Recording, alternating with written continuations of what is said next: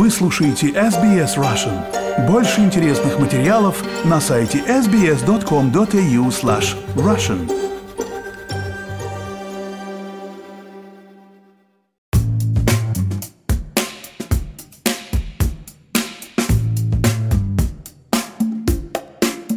Здравствуйте, друзья! С вами подкаст об искусстве арте на SBS Russian и я, его ведущая Ирина Бурмистрова. Сегодня у меня в гостях впервые историк искусства из Сиднея Екатерина Хит. Екатерина, здравствуйте! Здравствуйте, спасибо за приглашение. Спасибо вам большое за ваше время.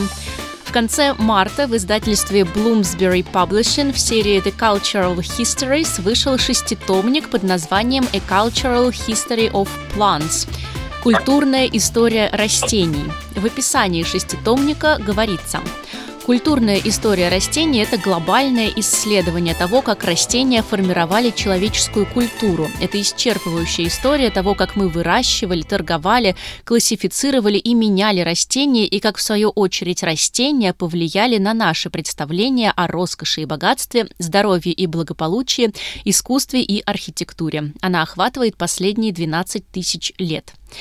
Екатерина, вы одна из авторов этого труда, и вы исследовали вопрос о том, как растения были представлены в искусстве и культуре XVIII-XIX веков. Расскажите, пожалуйста, как вы эту работу вели, что было у вас в фокусе? Мы сфокусировались в основном на Европе, хотя некоторое внимание все-таки уделили Китаю, то, что там происходило с изображениями растений. То есть мы сфокусировались на 17-18 веке, это наша специальность. Мы над этой статьей работали с профессором Дженнифер Майлом из uh, университета в Ньюкасле. И в основном, да, мы смотрели на изображения растений э, в портретах, изображения растений в садах, в архитектурных э, сооружениях, изображения растений э, в научных изображениях и просто красивые изображения цветов, которые там на натюрмортах, например, которые рисовали в, в это время. 17-18 век – это эпоха просвещения, и в это время очень много всего происходит в мире, то есть это время географических открытий, это время, когда люди становятся менее религиозными, и все эти явления мировые, они находят отклик в изображениях цветов. А, поэтому они сильно отличаются от того, что мы видим, скажем, в предыдущей эпохе. Угу.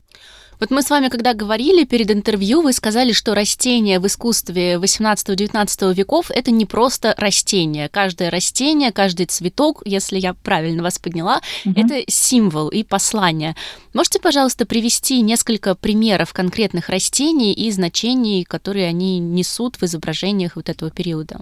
Тут было как бы две тенденции. Если мы говорим о Северной Европе, то есть в основном Нидерланды, то там действительно было очень много символизма. То есть в основном существовали специальные книги, в которых каждому растению приписывалась определенная интерпретация. Чтобы понять картину, надо было использовать свое знание Библии, использовать свое знание вот этих книг-эмблем, а, чтобы расшифровать значение картины. И значений обычно было много. То есть да, это были такие интеллектуальные пазлы. Так вот, там, э, если мы говорим об искусстве Нидерландов, то там каждое растение, например, лилия, это мы знаем из это символ э, чистоты э, Девы Марии.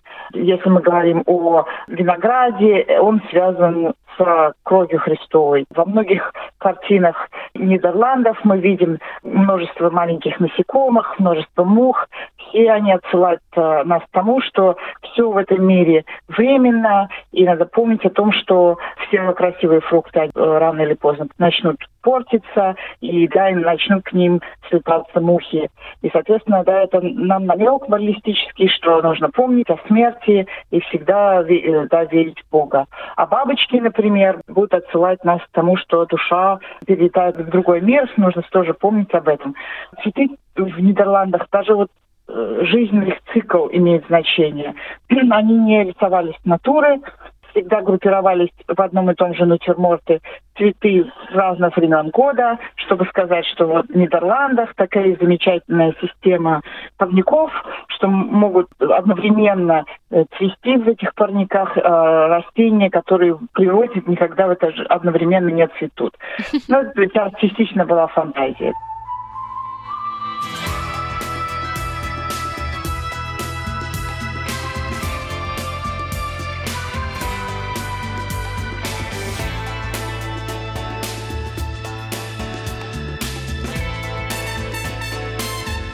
В то же время во Франции не было специальных книг, а, и там была более свободная интерпретация значений. Но тем не менее, э, если это портреты каких-нибудь королей, царей, да, даже русских царей, вы увидите, что они все в своих портретах в руках держат лавровые венки, да, символ победы, или пальмы, новые ветви, символ мира.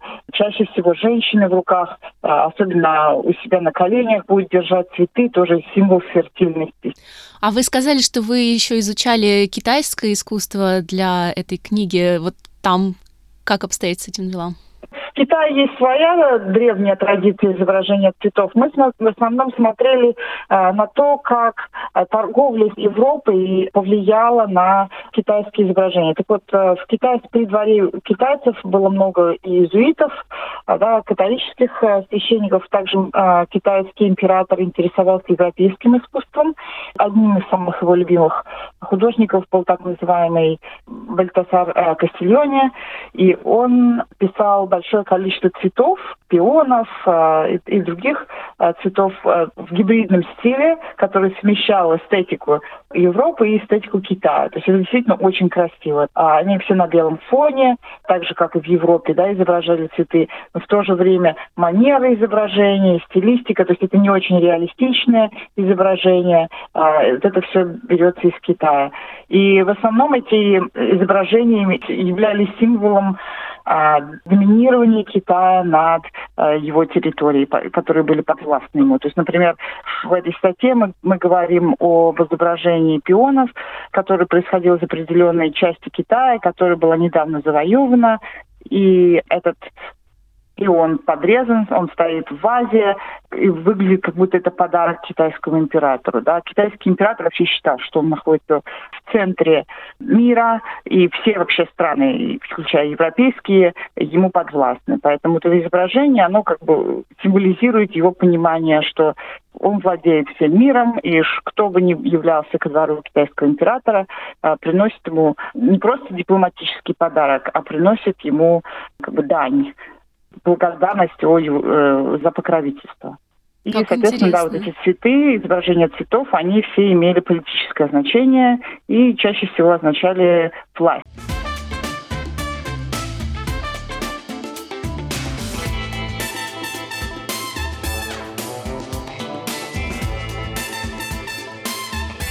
То есть вообще изображения цветов в 17 веке, особенно научные изображения, они были связаны овладениями новых территорий и использовании этих территорий для экономических целей империи, да, метрополии.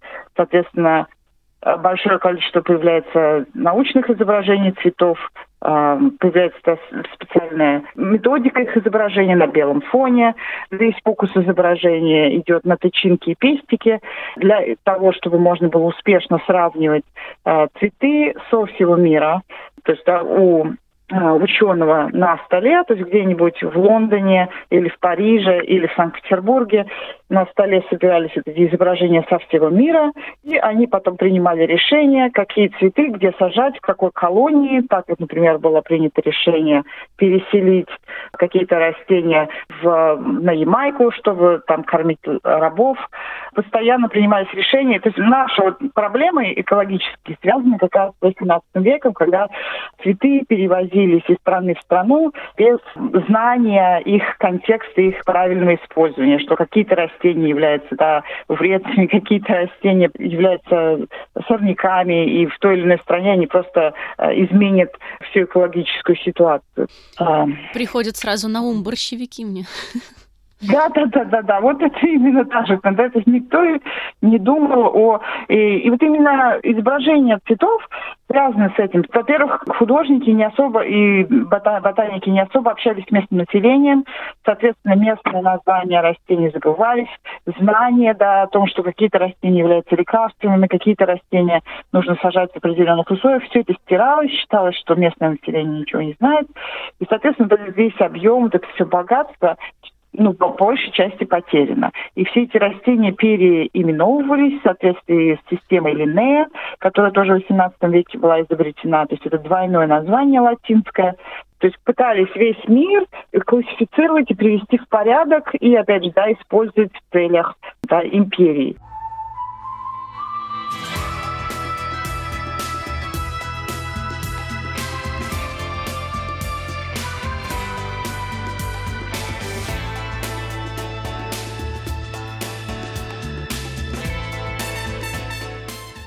Так вот, что интересно в этой системе Линнея, что, с одной стороны, она кажется такой объективной, а с другой стороны, если присмотримся, то он называл растения в честь своих друзей. То есть если ему нравился какой-то ботаник, он называл растение в честь него. Особенно если это было красивое растение, благородное растение.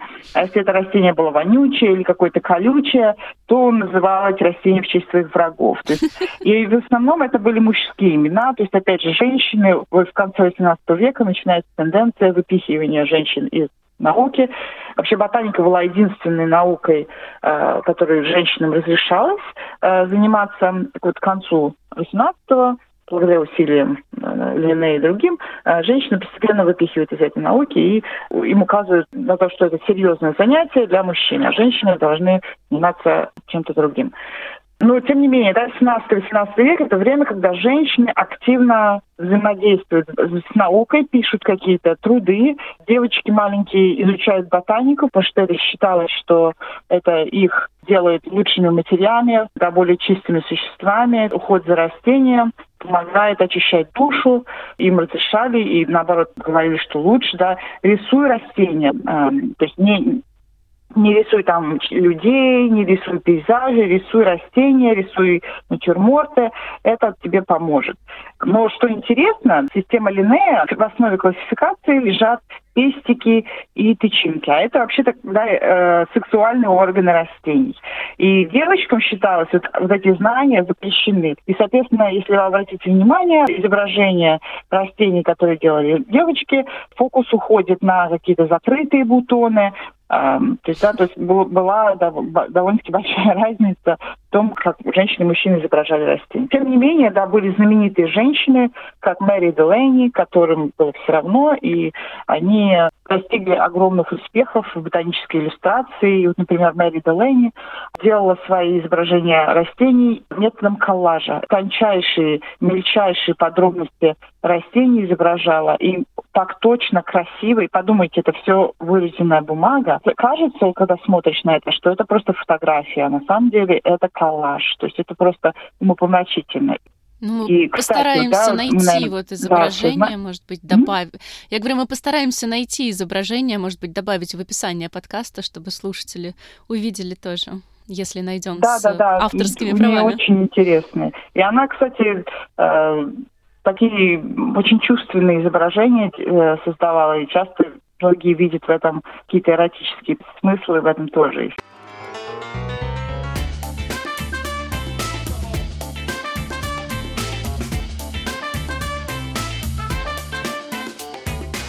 Ну вот, я хотела просто добавить в конце, что вообще ботаническая иллюстрация очень тесно связана с наукой, и до сих пор, э, да, когда занимаются классификацией растений, ботанических садах, они до сих пор пользуются услугами художников. То есть, например, в ботаническом саду в Сиднее а, там несколько художников работают, и они а, вот все новые виды растений, которые появляются, они их зарисовывают и потом публикуют вот эти изображения. Почему не фотографируют, не используют фотографии? Потому что фотография делает фокус на всем, и глаза разбегаются, и сложно понять, э, и сфокусировать свое внимание. В то же время художники, да, они э, понимают, в чем состоят э, сильные и интересные стороны этого растения, и на этом нужно сфокусировать внимание э, зрителя.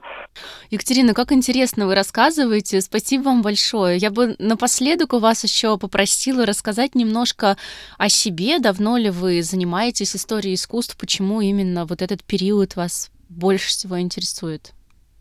Я занимаюсь историей искусства, наверное, с 2010 года.